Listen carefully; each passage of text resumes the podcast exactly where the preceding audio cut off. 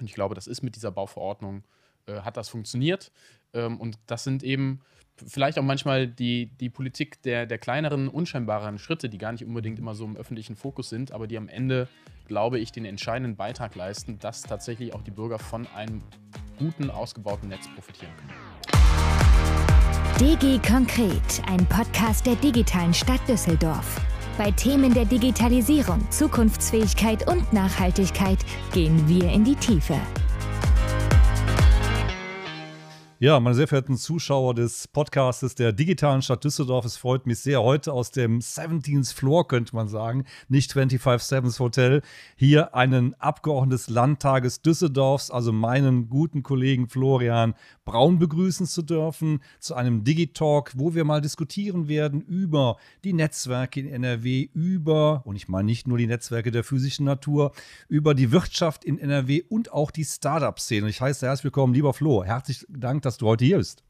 Ja, ich freue mich über die Einladung und ähm, bin sehr gespannt auf den anstehenden Talk.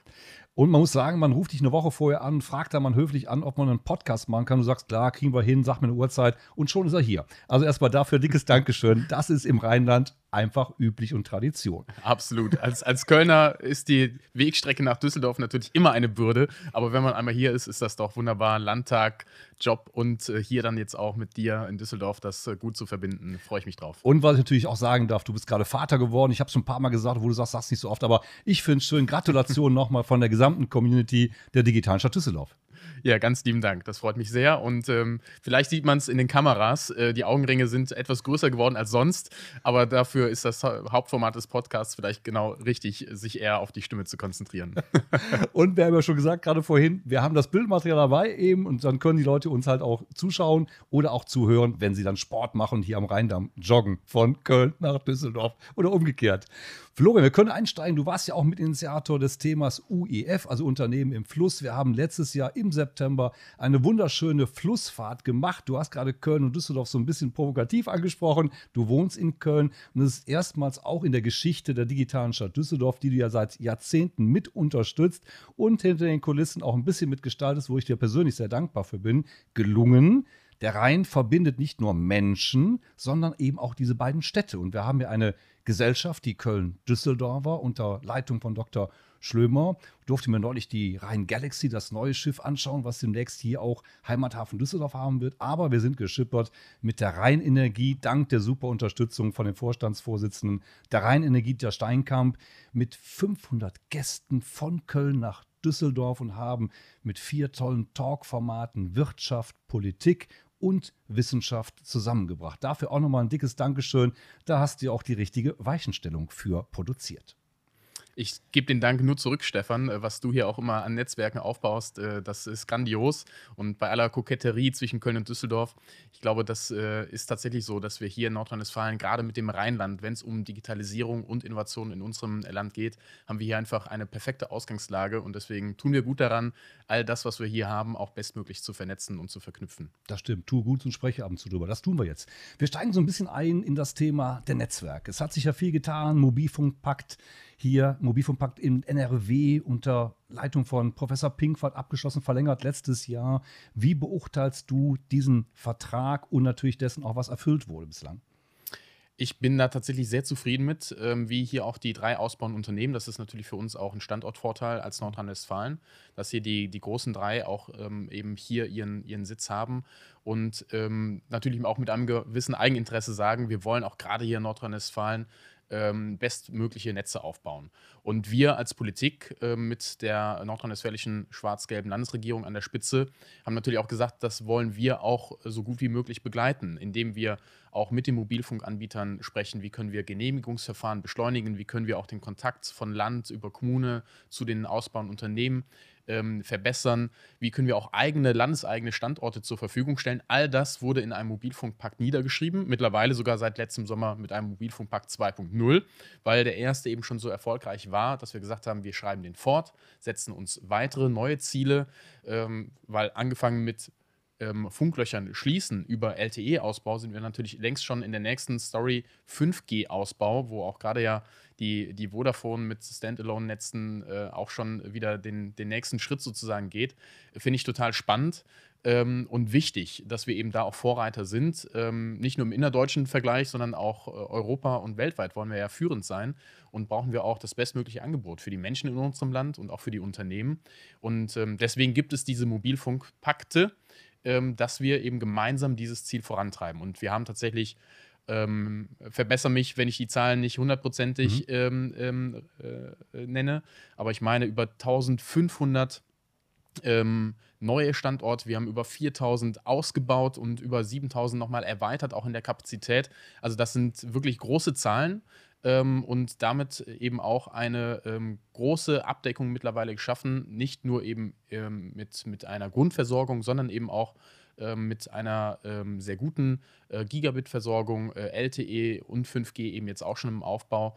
Ähm, und ich glaube, das kann sich sehen lassen. Und wichtig ist aber auch, dass wir eben nicht die, die Füße stillhalten, sondern wir als Politik natürlich auch gegenüber den Ausbauunternehmen sagen, wir hoffen und wollen da noch mehr ähm, und ähm, fordern das natürlich auch ein ähm, und gleichzeitig eben auch ständig wie immer wieder auch gegenchecken, wo können wir auch in den Verfahren, in den Genehmigungsverfahren äh, auch mehr machen. Ähm, ich glaube, wir fahren gut damit, es nicht ähm, über eine reine Förderpolitik laufen zu lassen, sondern eher zu schauen, wie können wir auch die Marktbedingungen verbessern, äh, damit eben die Ausbauunternehmen ihren Beitrag leisten können.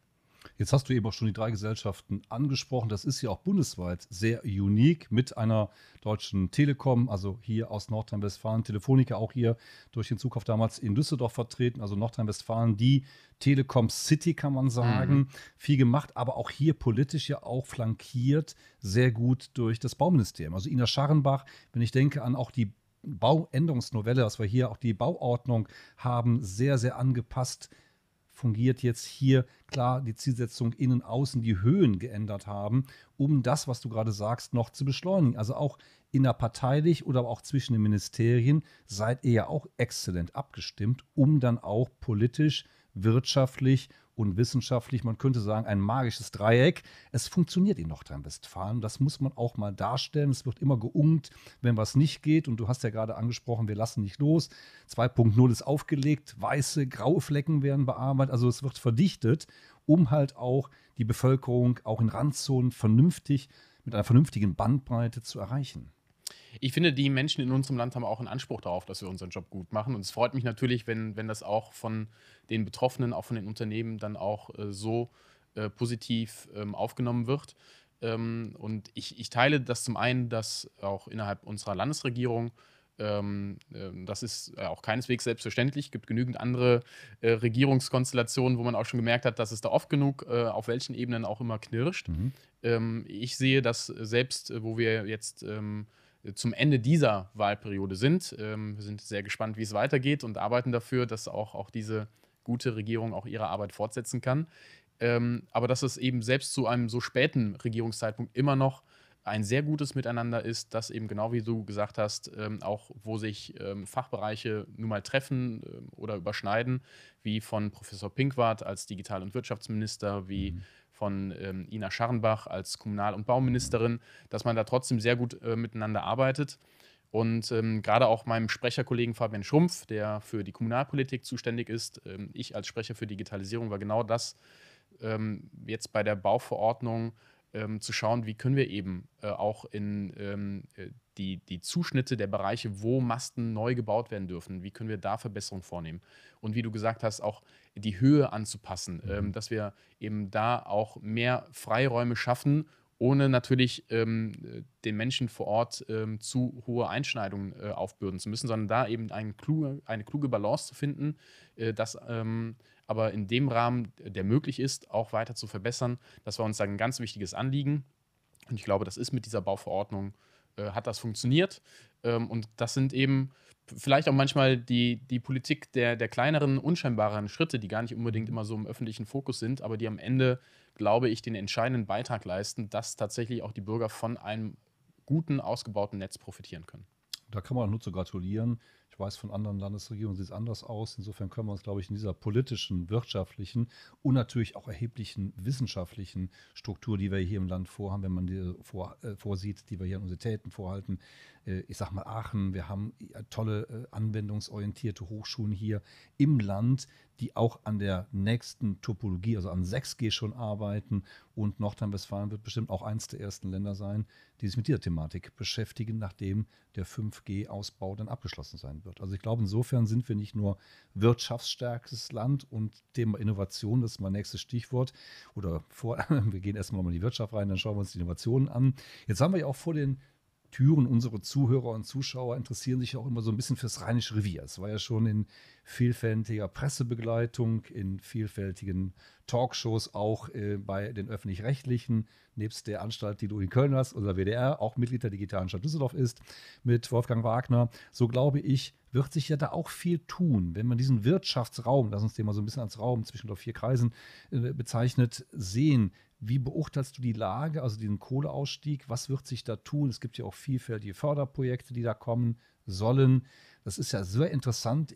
Bei Köln im Brühl haben wir das Phantasialand. Mit mehr Fantasie im Land könnte man da, ein Estland wird ja immer so als das digitale Königreich beschrieben, aufgezeigt, da läuft alles digital. Ne? Klar, auf grüner Fläche kann man viel tun. Wir sind hier in gewachsenen Strukturen, sieht ein bisschen anders aus. Aber diese Fläche, die da jetzt vielleicht gilt umzugestalten, wie beurteilst du das ganze Szenario des Rheinischen Reviers aus deiner Sicht? Das ist natürlich eine riesige Herausforderung, die uns da ähm, bevorsteht. Ähm, vielleicht auch eines der Jahrhundertprojekte, mhm. ähm, gerade auch für unser Bundesland. Und gleichzeitig ist das, glaube ich, genau diese spannende Chance, die wir da haben. Äh, du hast gerade das, das Bild der grünen Wiese ja. äh, genommen. Ähm, und das ist ja tatsächlich in unserem in unserer Zeit ganz selten, dass man irgendwo die Chance hat, irgendwo nochmal sozusagen von ganz vorne anzufangen und sich zu überlegen, wie nutzen wir die Möglichkeiten, die, die auch so große Flächen für uns bieten, ähm, eine komplette Neustrukturierung uns bietet.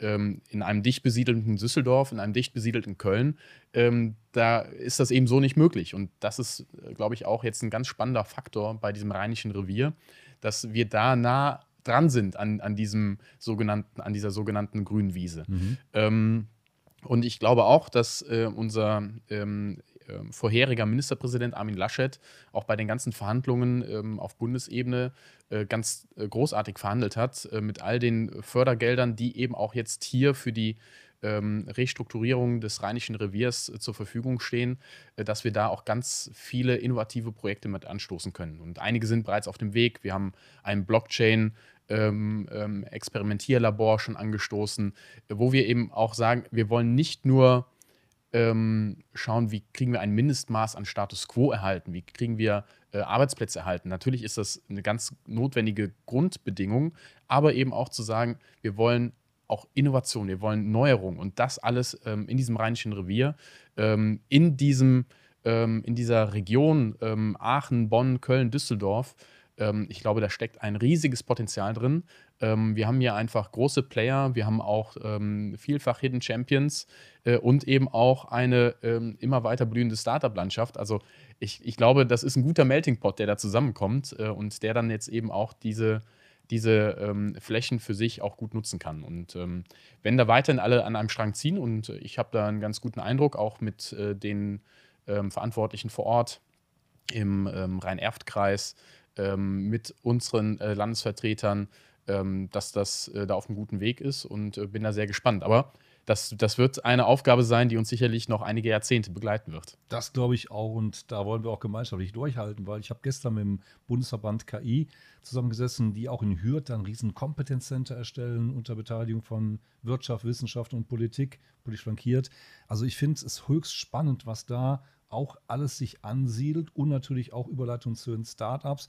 Da gibt es ja auch genug Möglichkeiten, eben auch Startups anzusiedeln. Wenn man sich auch die alten RWE-Kraftwerke anschaut, die muss man nicht abreißen. Ich finde ja immer diese alte Industriekultur, mhm. Zeche Zollverein, wenn wir mal ein bisschen rausschauen Richtung Essen, ist ja auch ein Beispiel dafür, wo sich wirklich Hightech ansiedelt in alten Gemäuern, weil es einfach auch schön ist. Und ich denke mal, was du sagst, diese grüne Fläche lässt sich ja in diversen Maßen dort auch, ob es dann Parks sind, ob es wir haben ja viele Löcher, da kann man auch Wasser reinfüllen, ist ja auch Wasser drin da ist. Also ist ja Wohnen und Arbeiten in einer völlig neuen Dimension möglich, derer wir vielleicht gar nicht so kennen, weil wir sie halt aufgrund hier der Besiedlungszentren auch nicht so gewohnt sind. Und das fände ich einfach schön. Freiraum für Architekten, für Planer, aber du wolltest schon was sagen dazu. Ich, ich, stimme dir absolut zu. Das ist ein Gesamtkonzept ähm, mhm. mit Wohnen, mit ähm, Arbeiten, ähm, aber natürlich eben auch mit ähm, einer modernen, innovativen äh, Klimapolitik. Ähm, diese Region hat natürlich unter dem äh, Kohleabbau äh, da auch, auch ähm, stark leiden müssen. die ähm, Umwelt hat da die Spuren äh, ertragen. Und gleichzeitig ist das jetzt natürlich auch die Chance, da wieder auch was Tolles Neues aufzubauen. Und wie du sagst, äh, mit, mit Grünanlagen, mit Seenanlagen, auch das alles wieder zu rekultivieren. Ähm, auch da steckt eine ganz tolle Chance drin. Und ähm, ich glaube, ähm, da, da werden wir einen ganz neuen blühenden, ähm, eine ganz neue blühende Region in unserem Land äh, demnächst erleben. Jetzt sieht man ja auch, was das Thema Startups angeht, immer mal so guckt man nach Berlin, ne? das kennen wir auch von der Mode her. Mhm. In Berlin wird gefeiert, hier wird verkauft. Aber ein Stück weit äh, ist ja auch die Region Köln-Düsseldorf. Ich meine, wir haben unter alten Landesregierungen noch äh, die Digi-Hubs installiert, die auch Gott sei Dank weitergeführt wurden. Das ist ja auch eine gute Geschichte, wie ich finde.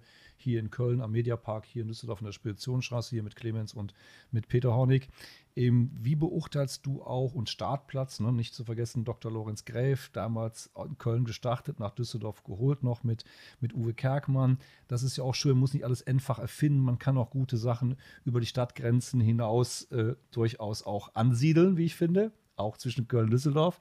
So glaube ich, ist ja auch viel passiert in den letzten Jahren, was dieses Ökosystem Startups angeht. Ne? Es gibt die Startup-Woche, wo verschiedenste Sachen vorgestellt werden. Wie beurteilst du in Gesamt-NRW die Startups in den jeweiligen Branchen? Wo siehst du Potenziale und wo siehst du auch schon gut laufende äh, prozessual oder auch sich quasi durch das Mr. Zufallsprojekt ergebende Situationen, wo die Kleinen mit den Großen schon diskutieren? Für uns war tatsächlich die Förderung von Startups, von Gründern und Gründern in den letzten Jahren ein ganz wesentlicher Arbeitsschwerpunkt, weil mhm. wir gesagt haben, da steckt ganz viel Potenzial drin. Und wir brauchen einfach immer wieder auch kreative neue Ideen, ähm, um auch als Bundesland, ähm, als Deutschland auch wettbewerbsfähig zu, zu sein und zu bleiben. Ähm, und ähm, dazu haben wir äh, tatsächlich einige Dinge angestoßen. Zum einen die von dir angesprochenen äh, Digi-Hubs fortgeführt. Mhm ähm, sieben Stück an der Zahl in ganz Nordrhein-Westfalen, ähm, haben da auch die Förderung nochmal ausgebaut, weil das gute und wichtige Anlaufstellen sind. Ähm, zum einen, zum anderen äh, haben wir ähm, über 100 Starter-Center in unserem Land, die auch nochmal auch in Verbindung mit den Kommunen, mit den IHKs auch Ansprechpartner sind für ähm, Menschen, die Gründungsvorhaben betreiben. Wir haben jetzt nochmal fünf Exzellenz, ähm, jetzt muss ich mich selber korrigieren, äh, sechs Excellent ähm, Center an den äh, Hochschulen in äh, Nordrhein-Westfalen, ähm, Aachen, Bonn, Köln, Düsseldorf, auch mhm. alle mit dabei, mhm. ähm, installiert, die auch nochmal explizit sich um Hochschulausgründungen kümmern. Und dann haben wir ein Stipendium eingerichtet, was tatsächlich auch in der Szene wunderbar ankommt und auch Wirkung zeigt, nämlich das sogenannte Gründerstipendium. Mhm. Wir haben da bekommt man 1000 Euro im Monat für ein ganzes Jahr lang, muss sich äh, nur einmal einer kleinen Jury stellen, äh, die tatsächlich von ähm, auch Leuten aus der Praxis, wie von dir genannt, Startplatz von den DG-Hubs, äh, man sich dort einmal bewirbt. Ähm, da braucht es jetzt auch keinen ausgearbeiteten Business Case, wie man das noch vielleicht von äh, vor 10, 20 Jahren kannte äh, und äh, dann da mit seinem Leitsordner angekommen ist. Mhm. so so läuft es nicht und da braucht es auch nicht ähm, die Ministerial- Beamten, ähm, mhm. die vielleicht äh, ohne deren äh, Job ähm, äh, in irgendeiner Form diskreditieren zu wollen, aber die ja auch nicht unbedingt diejenigen sind, die tagtäglich selber mit Gründung zu tun haben, sondern eben bei den Leuten aus der Praxis. Und das funktioniert sehr gut. Wir haben mittlerweile 3000 dieser Stipendien in Nordrhein-Westfalen vergeben, sind im Sommer 2018 gestartet. Ähm, und das nimmt einfach denjenigen ähm, so eine Grundbürde. Das macht natürlich keine Finanzierungsrunde ähm, aus, aber man hat zumindest selber die Freiheit, um sich auf sein Gründungsvorhaben zu konzentrieren. Und die Zahlen sprechen für sich. Äh, wir haben ähm, bei äh, denen, äh, die dort mit einem Stipendium ausgestattet wurden, äh, die Umsätze äh, fast verdreifacht, das Personal fast verdoppelt Äh, also es funktioniert. Und ich glaube, damit schaffen wir ein Gesamtumfeld, was es sehr attraktiv macht, auch in Nordrhein-Westfalen weiter zu gründen. Wir sind mittlerweile das ähm, Bundesland in Deutschland mit den meisten Startups und ähm, tatsächlich bei den Top 3 dabei, ähm, äh, wo auch neue ähm, Gründungen mit dazukommen. Also auch das kann sich sehen lassen und da wollen wir natürlich weiter dran arbeiten. Ähm, ich glaube, in Nordrhein-Westfalen haben wir vor allem eine große Chance im B2B-Bereich, weil wir eben auch so viele starke etablierte Unternehmen haben, ähm, so viele starke Hidden Champions. Und das macht es natürlich auch für die Startups interessant, äh, auch gerade in diesem Bereich ähm, aktiv zu sein. Äh, das ist für uns auch eine ganz große Aufgabe als Politik dann wiederum, auch die Netzwerke ähm, äh, zu pflegen und da eben junge und etablierte Unternehmer zusammenzubringen. Ähm, und äh, das wollen wir jetzt auch noch einmal verstärken, auch mit einem extra Scale-Up-Programm, um auch nochmal äh, die ganz Großen auch mit zu unterstützen. Das mhm. ist jetzt gerade Ende letzten Jahres gestartet. Ähm, und die Auswahl der Unternehmen ähm, wird im März vollzogen, dass wir da dann nochmal ähm, ganz intensiv 10 bis 15 Startups äh, engmaschig begleiten und auch beim internationalen Wachstum ähm, fördern wollen. Ähm, da bin ich sehr gespannt drauf ähm, und hoffe, dass uns das natürlich gelingt, ähm, weil auch das dann natürlich als Zugpferde wiederum auch Wirkung in die gesamte äh, Szene sicherlich haben wird. Also ein ganz bunter Blumenstrauß. Äh, wir haben jetzt auch zuletzt nochmal einen Fokus gelegt auf die sogenannten Social Entrepreneurs, mhm. äh, die also mit sozialen Innovationen auch unser Land bereichern wollen, was ich auch immer wieder sehr, sehr spannend und total lobenswert auch finde, wenn da auch ähm, Menschen da sind, die dann auch nochmal ähm, äh, nicht nur an den Gewinn denken. Äh, natürlich braucht das jedes Unternehmen, äh, keine Frage, aber sich auch ähm, als ersten Antrieb überlegen, wie können wir auch tatsächlich der Gesellschaft, der Umwelt, ähm, unserem Land was Gutes tun. Und ähm, deswegen bauen wir da jetzt auch nochmal eigene Netzwerke, eigene Schulungen mit auf äh, und sind da auch mit den Akteuren, ähm, wie zum Beispiel dem sogenannten Cent e.V., mhm. ähm, als Vertreter dieser Branche auch im Gespräch, um, um das jetzt gerade alles aufzubauen. Also ein schönes Beispiel, wo du gerade diese Pandemiezeit so ein bisschen an, kurz angepikst hast.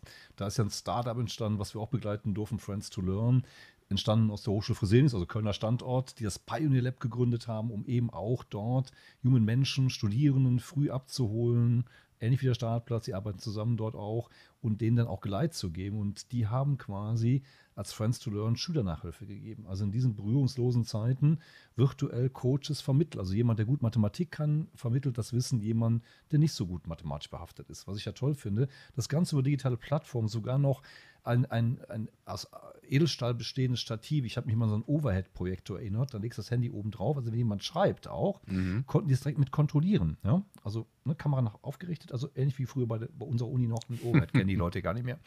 Und haben das dann auch kontrolliert und die gecoacht. Und das fand ich toll. Und jetzt durch dieses, ja, sag mal, vermittelt über uns in die Stiftung hineingelangt, ja, und in diversen und die haben direkt Anschlüsse bekommen und jetzt äh, sind sie sogar von einem Finanzinvestor interessiert, umgarnt, der es gerne kaufen wird. Also ich finde es auch schön, dass dieses Ökosystem, was du eben aufgezeigt hast, ne, politisch flankiert, die Startups mit der Wirtschaft, aus der Wissenschaft rührend, auch wieder Speed aufnehmen und dann sich auch auf eigene Füße und auch an Wachstum generieren aufgrund eben dieser schnellen Verbindung, Netzwerke.